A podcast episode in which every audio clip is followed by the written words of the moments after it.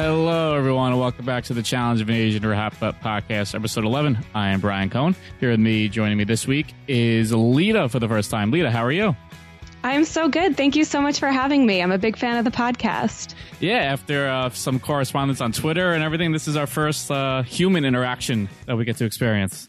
Yes, exactly. Through our dear mutual friend, Ali Lasher, of course. Ali connects the entire world of uh, RHAP together. Yeah, that's what I'm always saying about her. uh, so, how are you doing? Uh, what's uh, what's been going on with you? Um, I'm good. Things are going well. I finished my last classes of undergrad yesterday.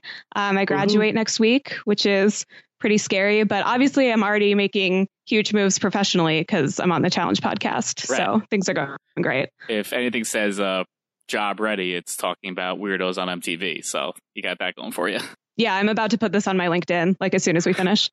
Who wouldn't? Who wouldn't? And as uh to kick things off quickly, uh our buddy Alex Kidwell asks, Lita watches the challenge? Yeah, it's apparently my best kept secret, which I have talked about the challenge with Alex Kidwell before. So I don't know why he's trying to throw me under the bus. But yeah, I'm a big fan of it and of Are You the One, um, as well as obviously your coverage of it. So uh, I don't know. I guess that this was something that I'm not public enough about on social media. I've seen a few. Uh, I've seen more Are You the One tweets pop up from you than the challenge. So that's why I was a little surprised also that you watched the challenge. But then it was like, boom! All right, here we go. Let's do it. Yeah, there's. I feel like a lot more to say and make fun of on Are You the One. It's a lot more live tweetable because half the episode isn't people just like climbing something or pushing something. So um, I guess I need to get better at my challenge live tweeting game. No, Are You the One is definitely is easily more uh, made making funnable on on uh, on Twitter for sure. Yes. Uh, before we get going, this is uh, I always forget to do this, and then Ali always gives me shit for not doing it. But we had a couple five star reviewers on iTunes, so shout out to uh, Flubber Knuckles and Ewag. So thank you for that. If you want, you can leave more at robhasawebsite.com slash challenge iTunes for either me or if you are happy that someone else is uh, talking like Lita, you can leave it to her, but you can leave the, the reviews there. So shout out to uh, Flubber Knuckles is a hell of an iTunes name. So interesting. Yeah, I love that. So for are you for are you the one? Did you get into that first or the challenge first, or you just jump in on both simultaneously? Um, I think that I was more more in on the challenge first. I had watched Are You the One kind of here and there first um, because uh, there was someone from So You Think You Can Dance on it, Asaf. Right. Um, yeah, right. And so I, I watched a couple of his episodes because I was obsessed with So You Think You Can Dance, and he was a real douchebag on So You Think You Can Dance. And it's really hard to be like unlikable on that show because you just like go on and dance and get criticism. It's like really hard to come off badly, but he managed to do it. Um, so I wanted to see him on there, but uh, it didn't really grab me as much until I watched from the beginning because um, it's hard to kind of jump in in the middle of Are You the One?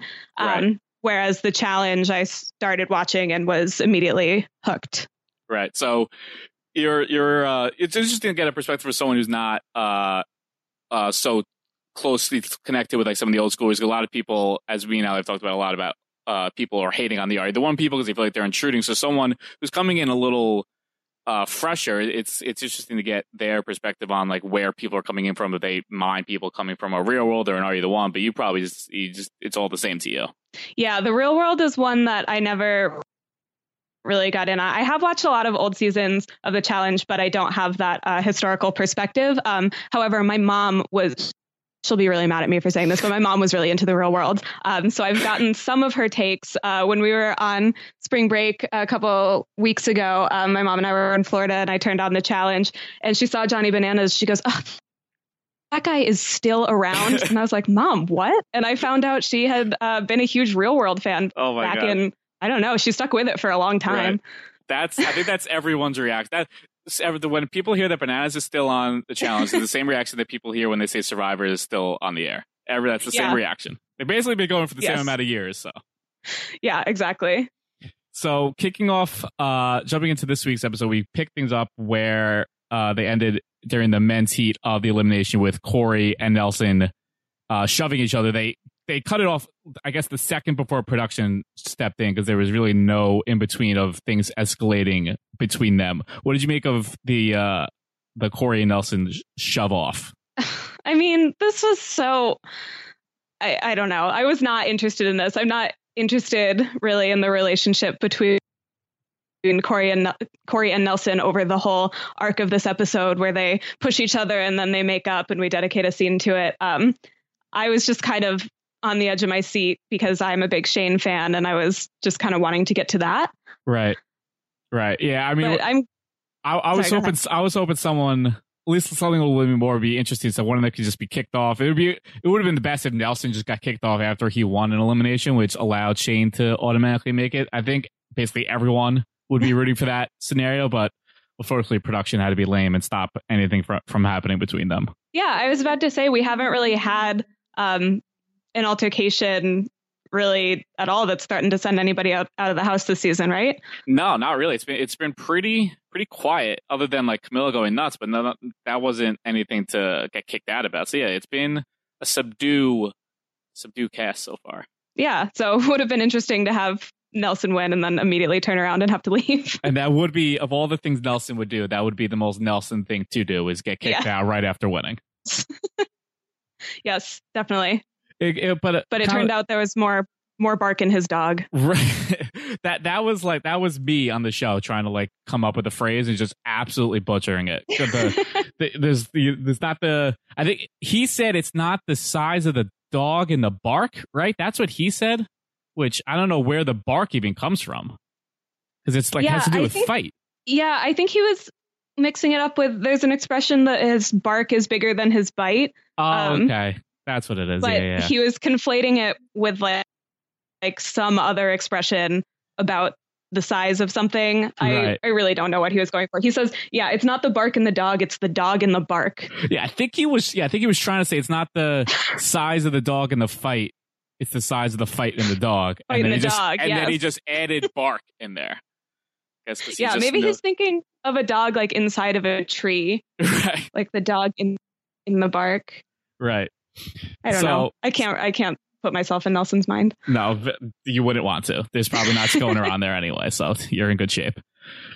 For for round two, Cory, we debated last week if Cory getting this heated would work kind of toward like work well for him or against him going into uh his battle against Shane. But it seemed to work pretty well because he uh handled Shane pretty uh easily in his in his uh second round to send Shane home, which I think as you mentioned, we're all very disappointed about.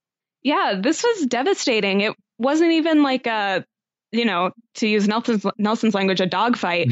um, which like I was really hoping for, especially because we ended on a cliffhanger, as we apparently always do now. Right. Um, so I was hoping it would be a bigger brawl, but I don't know. I'm really sad, but Shane says he'll be back, said on Twitter. Yeah, and Derek Boucher was uh, wondering if uh, what are the chances we see of a Shane return. I think I think I would like to see him back. I think fans would all like to see him back. I don't know who isn't a Shane fan. You may not like him, but at the very least, he's entertaining. So I don't know why anyone would not want to see Shane uh, yeah. 2.0.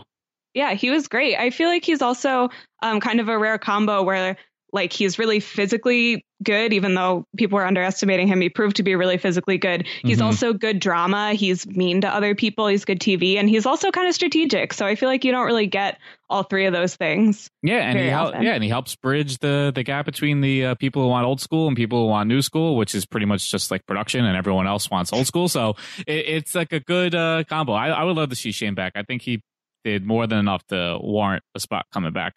So we shall see with that. Uh, as we shift back to the house, CT uh, said he was he was oddly impressed with like the underdog's performance. Which it's kind of weird to hear them talk about how well they're doing. Like I know they're winning some of the challenges, but they're just going up against each other in the elimination. So it's not like they can be like, oh, we're like knocking out all these champs. Like they're just knocking out each other. What do you make of the format about how this this season has gone down with just underdogs going up against each other and champs? Same thing.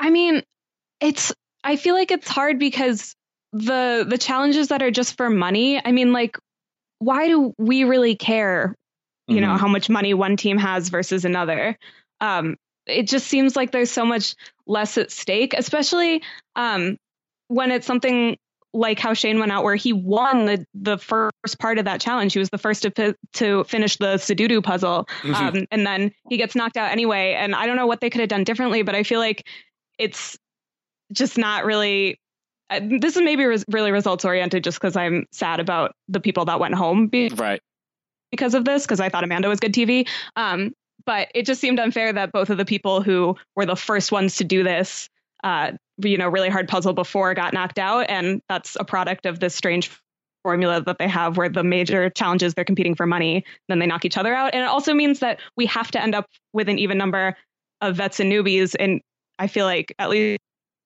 from my perspective, I would kind of rather all four of the uh, I mean not vets, whatever, the the champions. Yeah, yeah. Um, all four of the champions be there in the final than basically any of these uh, underdogs. So. I don't really like that it has to be even, but No, that's know. that's a good point about how the people who went home were the ones who won the puzzle, and it kind of goes back. It's kind of interesting how they decided to send the people home because if they were trying to do this kind of Oasis 2.0, everyone had to literally win a challenge. So it's kind of weird that they instead of having the people who finished last go home, they probably should have just had it have whoever won just advanced, and then everyone else just you know kept moving back to the, the further elimination. And if they did that, like you said, Shane would have would have been fine because he won the puzzle. He would have been safe. So I'm kind of surprised they didn't do it that way.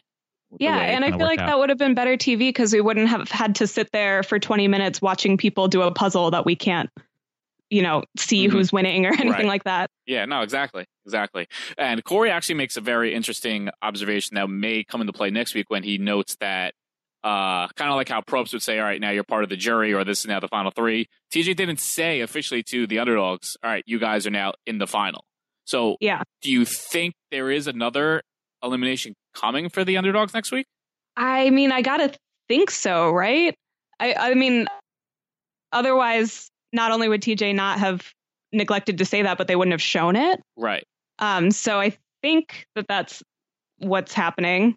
This Yeah. whole season, honestly, was very hard to keep up with, like all of the different rules and machinations of it, just because, like you've mentioned on this podcast before, it felt like three different seasons. Yeah. It's like, okay, wait, what's happening now logistically? Yeah, I, I think I think like you said, the key point is the fact that they showed Cory saying, uh, you know, why didn't TJ say this is the final? Just like what there was last week or two weeks ago when CT said, uh, I don't know if we should be getting fucked up because I think something may be going on, and then boom, TJ comes in and says, you know, get ready for the bloodbath. It's, I think it's kind of along that line that they, they wouldn't show that unless it actually meant something, or maybe they just wanted to see them look paranoid. But I I would lean towards you that yeah, something something's going down next week that it's not going to be uh uh, even like type of playing field going into, or maybe they will try to make an even playing field going into the final. Yeah, as CT said, it's spooky. Yes. Oh, that's CT. That's CT. uh, so Cory and Nelson have their little powwow, kind of talk all their issues out, bond together, dance together, pump each other up together. Uh, I, I think you said also that you had no, you, you didn't care about Cory Nelson. I, I've, I'm totally over Cory Nelson. I didn't need to see them. I didn't care if they were mad at each other. I don't care if they like each other. I'm, I'm completely over them. Yeah, but it does give way to the best character scene I've seen in a long time with the peanut butter. Yeah, so this is uh, this was quite the scene. This was a scene where usually they have like these weird one-off scenes for like 20 seconds in between commercials, but this was like a Right. five-minute scene that just kept going and going about Nicole and peanut butter, which is It was so good. so. what was why? Why were you so into Nicole peanut butter gate? It was so weird. I just like it was very bizarre. So should we set up what this what this was? Sure. So the setup is a callback to something that obviously didn't happen on the show because why would the challenge try to set things up? But apparently, three weeks ago, while drunk, Laurel was told to hide Nicole's jar of peanut butter. And to this date, it hadn't been found. And finally, Nicole stumbled upon it in the bushes and now is on a witch hunt to discover who stole her peanut butter. Yeah, and at the time Laurel didn't know it was Nicole's peanut butter. Like the way she told it, she was drunk and so someone handed her a huge jar of peanut butter and said, "Hide this in the bushes." And she said, "Okay," which mm-hmm. is very weird to start off with, but she didn't know it was Nicole. So then when Nicole finds out that this is hidden, she goes into cop mode, which might I add was not great, did not reflect well on her interrogation skills, um, and tries to find out who hit it. And Laurel still doesn't confess, even though she didn't know it was hers at the time. It was very weird. And we get so much from Nicole about how peanut butter is my first love and peanut butter doesn't go bad, even though there's like li- mold on it. It was and I couldn't grasp. It kept going back and forth in my mind about whether Nicole was actually mad. At first, I was like, "Oh my god, she's just joking around," and then there was like a tone in her voice, like, "Oh, actually, I think she's truly upset. And then I'll know she's just joking. Did you think at any moment she was truly upset with whoever stole her peanut butter? Yeah, there. I mean, there definitely were moments they were in the pool and Laurel gets like really defensive. She's like, "Can we just, you know, move on?" Or she said something like that. And then in confessional, she's like, "I just want to get out of this situation." Mm-hmm. And that made it seem like it was it was like she was seriously intimidated by this. It's weird seeing Laurel in this type of a role just being like a, a little passive, like scared. Like it, this isn't Laurel that we're used to. And it's uh, the power of Nicole just can turn people to do crazy, crazy things, including hiding peanut butter and they being afraid to admit to it. I know. Um, so yeah, there there were moments where I definitely thought it was serious, but then she had that confessional. It's like, do I think she's worthy of peanut butter? Maybe a tablespoon. like, okay, she she clearly doesn't care that much. But this was really re- relatable to me because I love peanut butter. So that is so you would go on the the manhunt that Nicole went on if someone stole your peanut butter. Well, it seemed like an overreaction at first, but then it kind of seemed like this was like like they couldn't just replace this jar of peanut butter. Like this it seemed like was her only mm-hmm. peanut butter that she had access to in the house and it couldn't be replaced. So right. then I was kind of on board. I was like, yeah, I would also be really mad if someone took my peanut butter. Yeah, I mean, I maybe to... not maybe not that mad. I used to be a big peanut butter kid. I had a peanut butter sandwich every single day in uh, for elementary school. Every single day throughout the school. That was just yeah, well, and you're not anymore. I think I just like oversaturated. Did, did something I, traumatic happen? I just oversaturated myself with so much peanut butter over my childhood that I just like couldn't go back to it.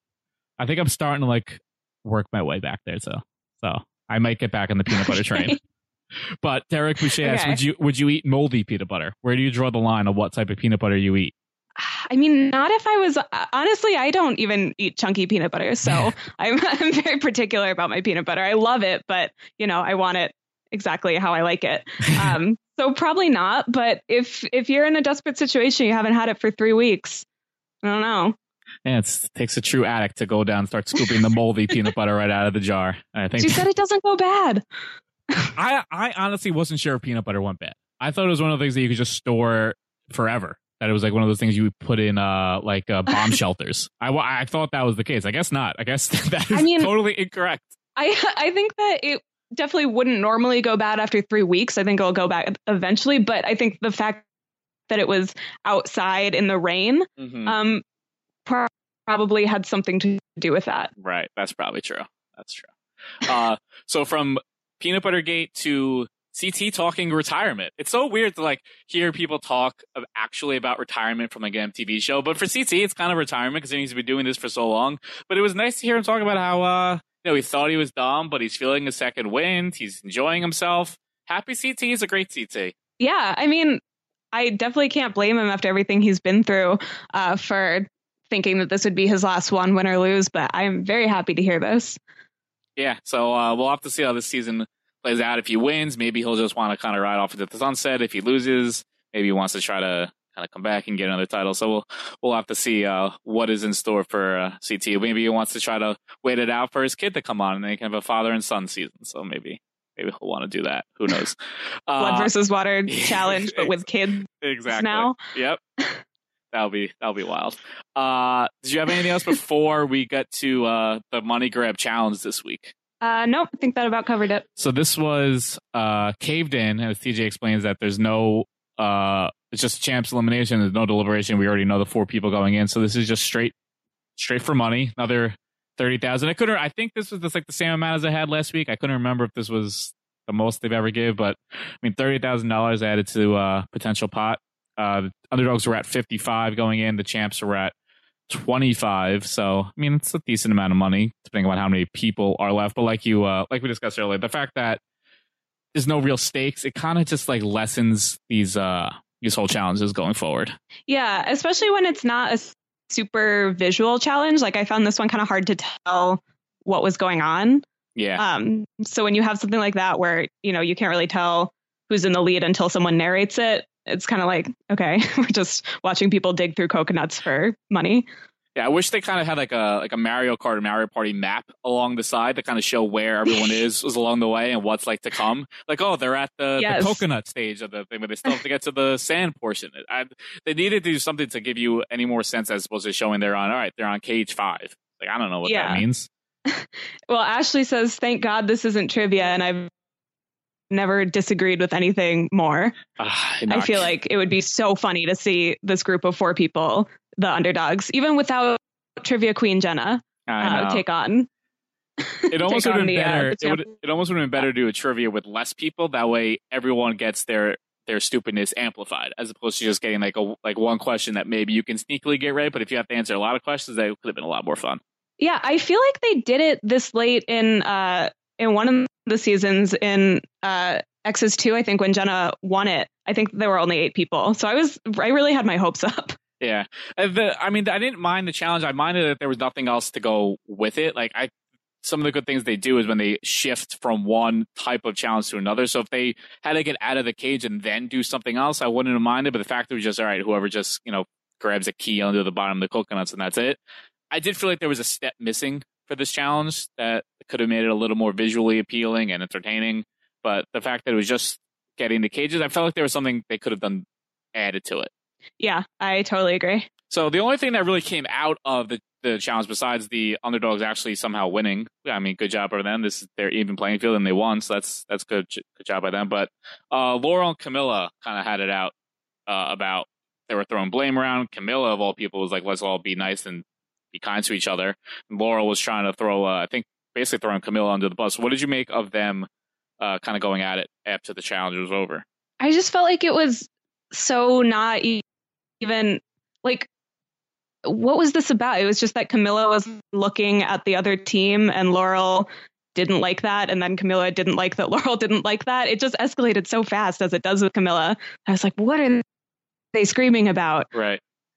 Like I, they obviously are blaming each other for something. Yeah, I think kind of Camila kind of nailed it when she just said that Laurel just doesn't like to lose and she doesn't really know how to lose and she just has to lash out at whoever she can lash out with because she just probably doesn't lose that often. So when she actually loses, she doesn't really know how how to handle it. And because yeah, I, I, mean, Camila looking over the other team, there's nothing. I I would support that. You know, if someone's if the other team is doing something that you're not, and you can pick up an advantage, why wouldn't you want them to look over and just kind of get a peek and see what's going on?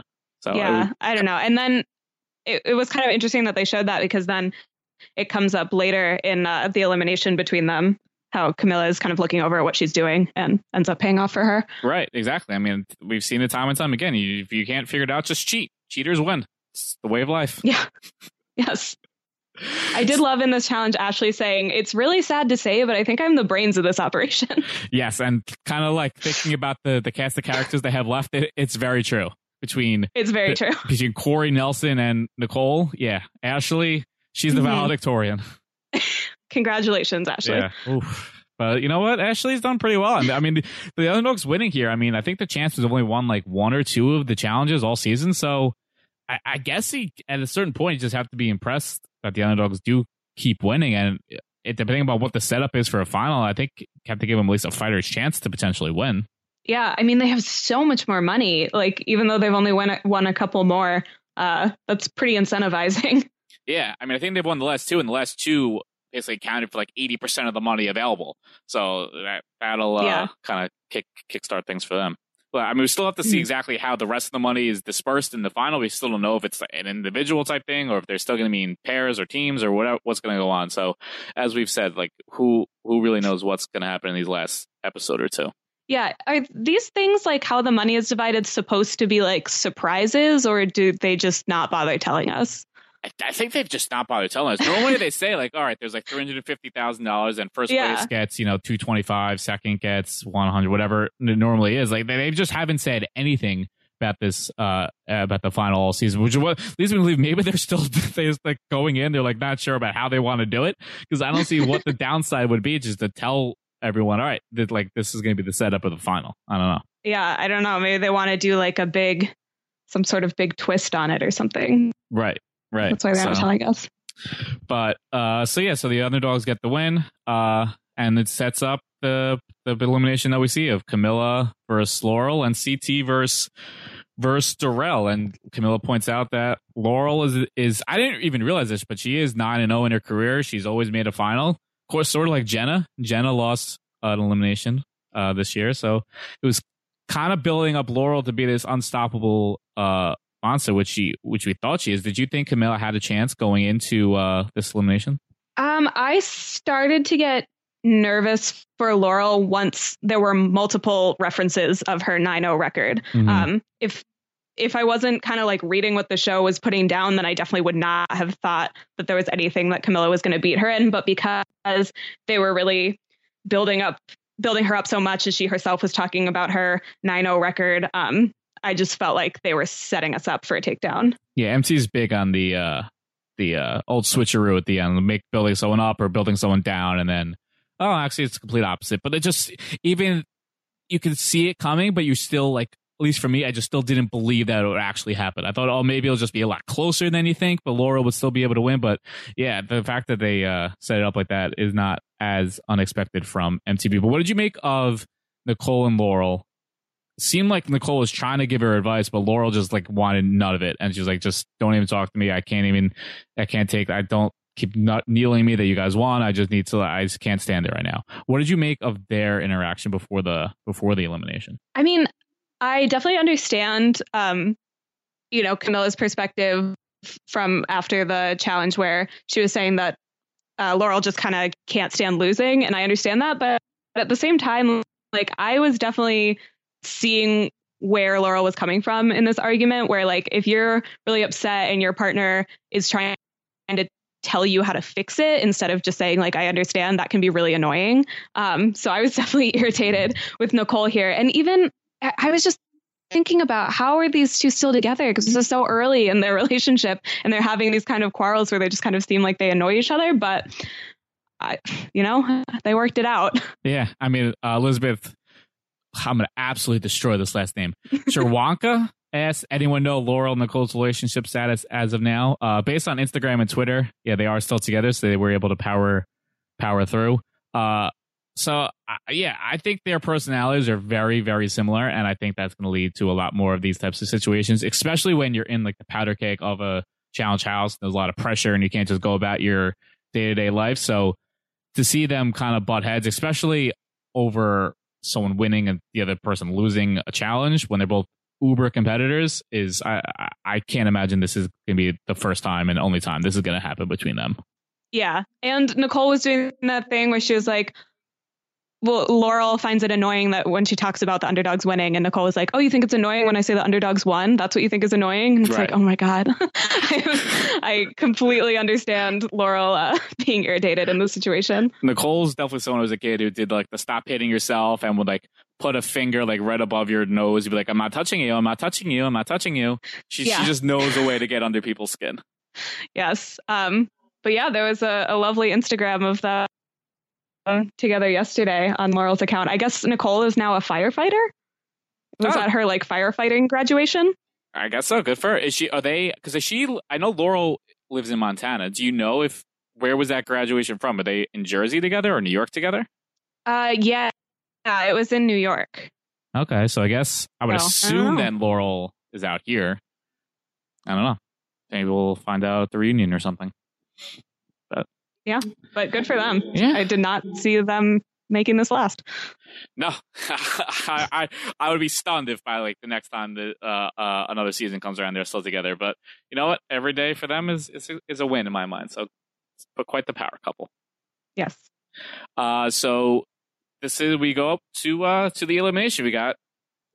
Wait, uh, are we gonna skip Ashley finding a bug in her food? We can, we we can we can talk about it. Sure, Ashley being scarred from vegetables for life. she screams that she's gonna die. Have you ever found? I, I, I guess the more traumatizing thing was, was the fact that it was a live bug. I don't think I've ever had a live bug in food before. It was inside of her broccoli and it was in her mouth and she spat it out. That's disgusting. Maybe she would they were preparing her for uh, the final. You're going to have to eat a lot more disgusting stuff stuff there. They're kind of just like dropping it in your food to get ready. Yeah, but it's on your own terms. You can prepare yeah. for it. Yeah. Oh, God, it was that really disturbed me. Poor Ashley. I think uh, Jenna Jenna backers like me would say it's karma for all the shots she's taken at Jenna. So that's what I would say yeah. Yeah, that's fair. Uh, so yeah. Okay, so, now that we've covered that crucial plot detail. no, that was that was that's gonna come back in a big way. There's gonna be a broccoli eating part of the final, and Ashley's not gonna be able to do it because she's gonna be scarred. um, but yeah, so the elimination, uh, as the uh, other champ eliminations have been. It, this was a throwback to some previous uh, ones. This was uh, called Not So Fast. So this isn't exactly. It's a physically taxing elimination. It's not, you know, the the balls in one that they did a couple weeks ago. So were you okay with this elimination setup for like the final one before uh, the champs make it to the end? That it wasn't know, a one on one true battle. That it was kind of a like a endurance smarts type elimination. Um, I was okay with it. There are worse ones they could have done. I I feel like we're used to seeing this as two on two, right? Yeah. So I feel like it's usually a partner one. Yeah, the one, at least the one time they uh, done it before, yeah, it was a partner one. It's kind of interesting to do it one on one here. Is uh, it, I think it adds a little extra more difficulty that you don't have anyone else to kind of bounce each other off and you use their leverage to do the rope. So I, I just I don't think this is like a not a physically taxing challenge. The thing is, if anything, this may have been one of the more physically demanding ones they had. Just how you got to set things up. I mean, ten minutes to put rope through bars is a long time. Yeah, I remember Jenna like falling and almost dying, and then Zach probably yelling at her uh, during this one. But uh, yeah, I mean, it's physical, but it's another one that's really hard to watch on your TV and really know what's going on. Mm-hmm. Um, which I think for something like this, where you're so invested because you're so close to the end, and these are, um, you know, for such big players, I feel like you kind of want to know who has the edge just like from being able to see it rather than TJ just constantly saying like it's so close. Yeah, um, that's TJ's thing. This the past couple episodes, just he likes telling everyone that's close. Even during like the puzzle, the the Sudoku puzzle, he's like, "Oh, you guys, it's so close, it's so close." Like I don't know if it's actually how close. Can it, how can a Sudoku puzzle be close? Yeah. it's, your guys like, are all right one, you're... you're all one, you're one number away, and it feels like you're one dot away. Like I, I don't know. I guess he's probably telling the truth, but it's just let them fight it out. Who cares if they're close? Just let them do it. Yeah. Um, I mean, it was definitely exciting um, in the latter part where they were, you know, unknotting each other's because it was clearer to see what was happening with like Laurel kind of gassing out and everything like that. But the the whole first part of this challenge is like not really much to to watch. It's just kind of the other people screaming at who they want to win on how to do it.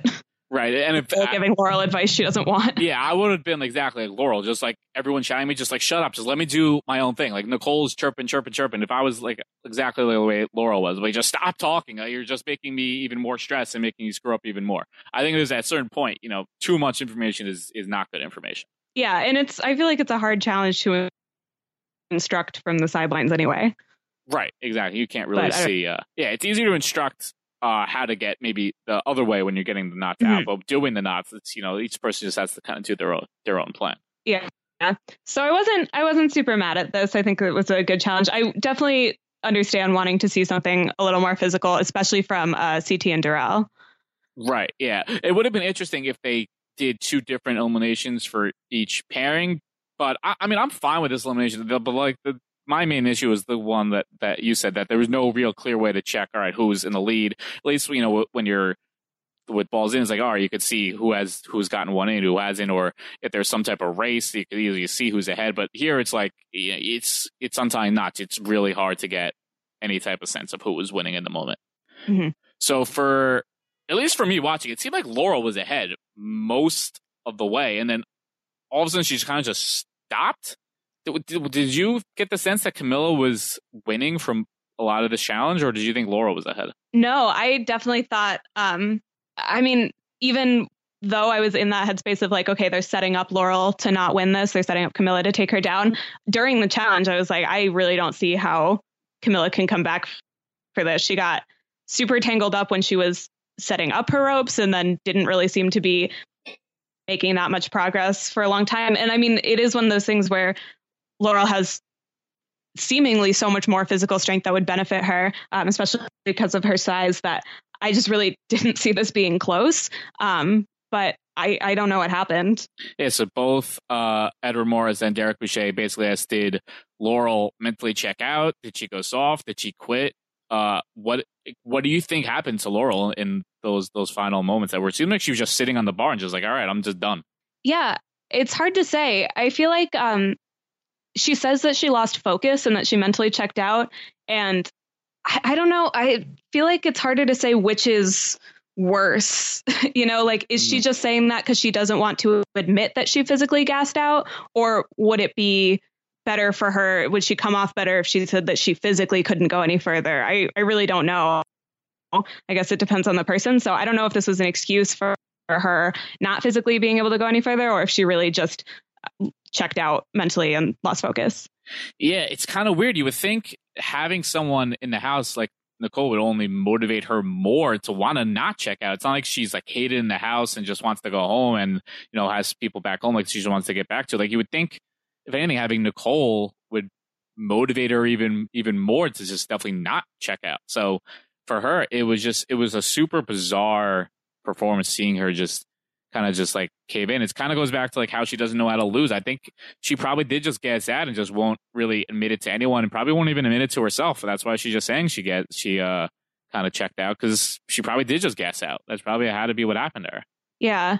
Um, I don't think regardless of what happened, it has really anything to do with Nicole. I don't really see that that like having a relationship made her go soft. I don't really see how that would happen to her, but mm-hmm. I don't know. You never know. Yeah. So I mean, this was quite the win for for Camila. I mean, she set. I mean, she won like her first or second season with with uh, Johnny in the first Exes, and now here is. I mean, beating, outlasting, you know, Laurel and Cara Maria. I mean, it's quite quite the feat for for Camila and setting herself up for uh, a, a finale where she's got a, a good shot to win, depending upon how the how the final goes. But this is a great job by Camila. Yeah, I agree. And Camila overall has come off really well this season, I think, um, apart from, you know, one outburst, which is at this point just to be expected of her. Right. Uh, I think she has really physically, as well as in her temperament, has come off as the best version of herself that we've seen. And you could see how much it meant to her. Like she was just bawling after she after she won, just how like happy she was and, and proud of herself she was. It's the the transformation for her for this season. I mean, after last season, she basically had like a whole Instagram post saying like, "I'm never coming back. I'm retired," and here she is now. Yeah. This is maybe like her best season ever. So maybe everyone should just fake retirement, and then they'll just come back even better. Yeah, and she even has a showmance that I honestly keep forgetting about until yeah, they show it. I, I, I forgot about it. I was like, who's who's uh, who's she? I'm like, oh, that's right, Cory. yeah, yeah. That's I mean, the thing. That's kind of like happening. new thing. Yeah, she hooks up with like some of the more forgettable people. He's kind of like by the next season, you kind of just don't even realize they they ever happened. That's that's Camila's new move. Yeah, I, I did not bother to check up on uh, Camila and Cory's Instagram status. No, I'm I'm quite confident saying that they are not together. yeah, I think that is the mortal lock of the century. I think if they even okay. like spoke outside of the house as opposed to like at like MTV events, that would be a, a surprise. So yeah, they're they, there is no uh, shipping uh, Camila and Cory. Uh, okay. So I'm okay with that. So uh, of course we have to get a to be continued to set up for the the guys elimination. At least this time they kind of did the to be continued right before the elimination started, as opposed to last time when they cut it off like three seconds before it ended. So next week we'll have the full uh, versus CT elimination. But who are you rooting for to uh, advance to the final? Oh, it's so hard. I I really like both of them. Um, I'm rooting for CT. I think uh, just because I feel like this is a big triumphant return for him. I guess not mm-hmm. that it's not for Darrell, but I after seeing CT talk about um, you know, potentially coming back after thinking that this would be his last season. I just I just want the best for CT. Yeah. I think CT has to be the overwhelming fan favorite, but it kind of sucks because if Darrell was going up against basically anyone else, everyone would be like so into his story about how long yeah. he's been off and how he's doing this just to, like prove himself and he's just like the, the whole story for Darrell would be so great. But to go up against I mean CT, like first season coming back after everything that happened with DM, it's like how could you not want CT just to to win and do this? I mean, that would be quite the story. So I think everyone is on the same page about rooting rooting for CT here, and then whoever wins, a thousand percent rooting them to beat Cory and Nelson in the final. So. yeah, and I mean, this is what I'm saying about the format of this is that like everybody here wants to see Darrell and CT in the finals, eh, compared to the people that want to see Nelson yeah. and Cory in the finals. Yeah, I was really hoping at a certain point they would be like, all right, now underdogs. If you really want to prove you can be the champs, you have to like beat them to get to a final. I really thought like a couple weeks ago that's the shift that they were going to do, but no, they just they're riding this thing all the way all the way to the end. So yeah, or just have some kind of merge where at that point it doesn't matter what team you're on, like any yeah. configuration could go to the final. I don't know. Yeah. So uh, this just went on for, for longer than we anticipated. Yeah. Uh, so your buddy Alex Kidwell asked, this is actually a pretty interesting question. I'm curious your thoughts. So the challenge, he said, the challenge used to be always structured where more people made less collective money, but recent seasons seem to all be about paying a lot of money to very few people in the end. Do you prefer a bigger finale or bigger stakes with fewer people? And if we're only going to pay out like four people, should we doing casts as big as 26? So basically, should there be more people in the final getting less each getting each getting less money or basically should there be less people in the final playing for a higher stakes. What do you like to see more? Hmm. Um. Well, I I think to start, I do think that this cast was too big. I don't think that that's a hot take. No, that's um, that's that's a cold take. Very cool. Yeah. So. So if it, it's an incredibly room temperature take. So yeah. if it means um, starting out with a smaller cast, if that's what they have to do, um, even if they have to budget for people, I mean, like we said, no one got kicked out or left this season, which yeah. is pretty crazy with that many people. Um, so even if they have to budget, I think that they should start with fewer people. And if that means fewer people in the finals and a bigger payout, that's fine with me. Um, other than that, I, I don't know if I really have a strong opinion about this. I think this season, I'm, I think they're better off with fewer people just because they tease that it's going to be a three day final. And I feel like at that point, that's so long. They're going to get so spaced out. I feel like. Yeah. I think that it doesn't, it wouldn't benefit them to have a ton of teams there, yeah. a ton of people there. I, no, I, am with you. I, I think I, in the end, I more prefer a kind of a smaller collection of people fighting for, for a bigger prize. I do think it, it adds something when there's like a larger group and there's like the like the the weeks the weak uh, person in the group that's holding everyone back. We haven't really seen something like that in a while where people have to work truly work together in the end. We've seen like pairs and stuff like that, but now that like a, a group of three or four people having to work together. So I think having a good mix is is important. But I I, I think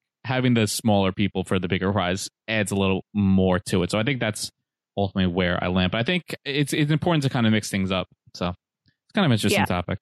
Yeah, and it kind of adds more emotion to the end if someone, you know, needs that money for something as, you know, for some reason TJ's been doing all these little interviews, which he didn't do this this episode before the challenge about, you know, who you're playing for or why you're playing. Yeah, I guess maybe he's just got everyone's answer like the previous week, but I feel like he asked people, other people, multiple times, but he didn't really get into that. But he did give uh, Camila a nice hug in the end which um, I was very jealous. yeah. I'm not sure exactly. It'd be weirder to say if I was jealous of Camila to hug TJ or TJ to hug Camila, but I think I was more jealous of Camila being able to hug TJ. it was funny. Uh, that's understandable. Yeah, it was funny how she TJ was like, "Oh, you're all like sweaty. Like, get off me." That that was the job by TJ. yeah, I I don't know. I kind of uh, missed the really awkward interview portion, like it's a a pageant, right? Where they have the one question interview. how would you solve world hunger? Yeah, exactly. Uh, oh my god, I would love to see that. Uh, I feel I feel like Jenna's definitely done a pageant before. That's she had to have. Like that's right up Jenna's alley. Yeah. Oh, I'm sure. So uh so we have uh after this male elimination we'll seemingly have the elimination the finals close to being set. We'll have to see if the underdogs go into it. But as they noted, PJ Gongan asked, is a three day final going to make these last couple of episodes more or less watchable? So do you like the the actual finals. I find them kind of the more boring parts of the entire season. But what do you make of the actual final itself? Uh, I like the finals.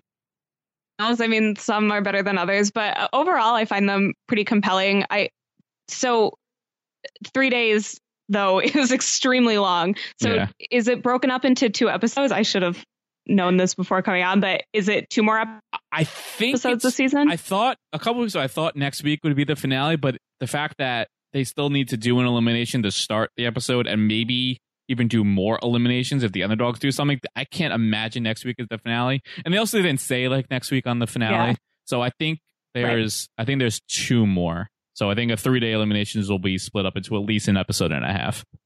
So okay, well, I I don't need more than one episode for a final. I don't think. Yeah, I, I um I'm with you. Yeah, I I tend to be engaged in that um, when they happen, but they don't need to be any longer than they already are. I don't think anyone's gripe was like the finals are too short. Right. Let's add a day. I need more scenes of them puking and being upset about how exhausted they are. We need more from that. Right. Yeah. So I actually have a few things from Twitter. Shout out to uh, I think new patron Megan Schultz. She offered to be my Twitter uh, correspondent for uh, going forward. So she sent me a few uh, things. So first we have from Shane on his uh, exit. He said it was a hell of an experience. XOXOX, love you, hate you, XOXOXO. So because he loves the all the hate and uh Cory, big day in Cory's life because he got verified, verified on Instagram. on Instagram. I also saw yeah, this. Big, big day for Cory. Nothing is more important than that. So uh, he says God is good because obviously, God, so if God cares about anything, you know it's about getting people verified on Instagram. So I'm so happy for Cory. Uh, Camila gave a little shout out to to Laurel. She said, uh, "Wish we got to make it to a final together, but nonetheless glad I got to make it till the end with uh, you at Laurel Stucky Heart." So good good to see no bad blood between them two.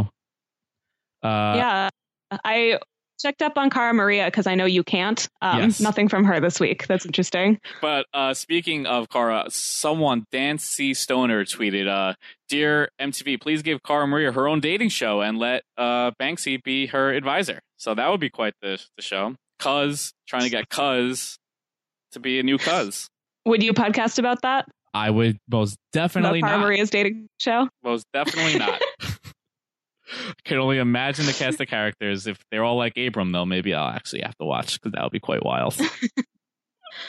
oh man! But that's everything I had. Did you have anything else uh, about this episode or your first challenge RHAP experience? Uh, you know, this was an endurance test for me. No, not really. Um, this was great. I am so happy to be here. I'm sorry that I'm not Ali Lasher. Um, I feel like I'm saying that every day of my life. But, Aren't we all?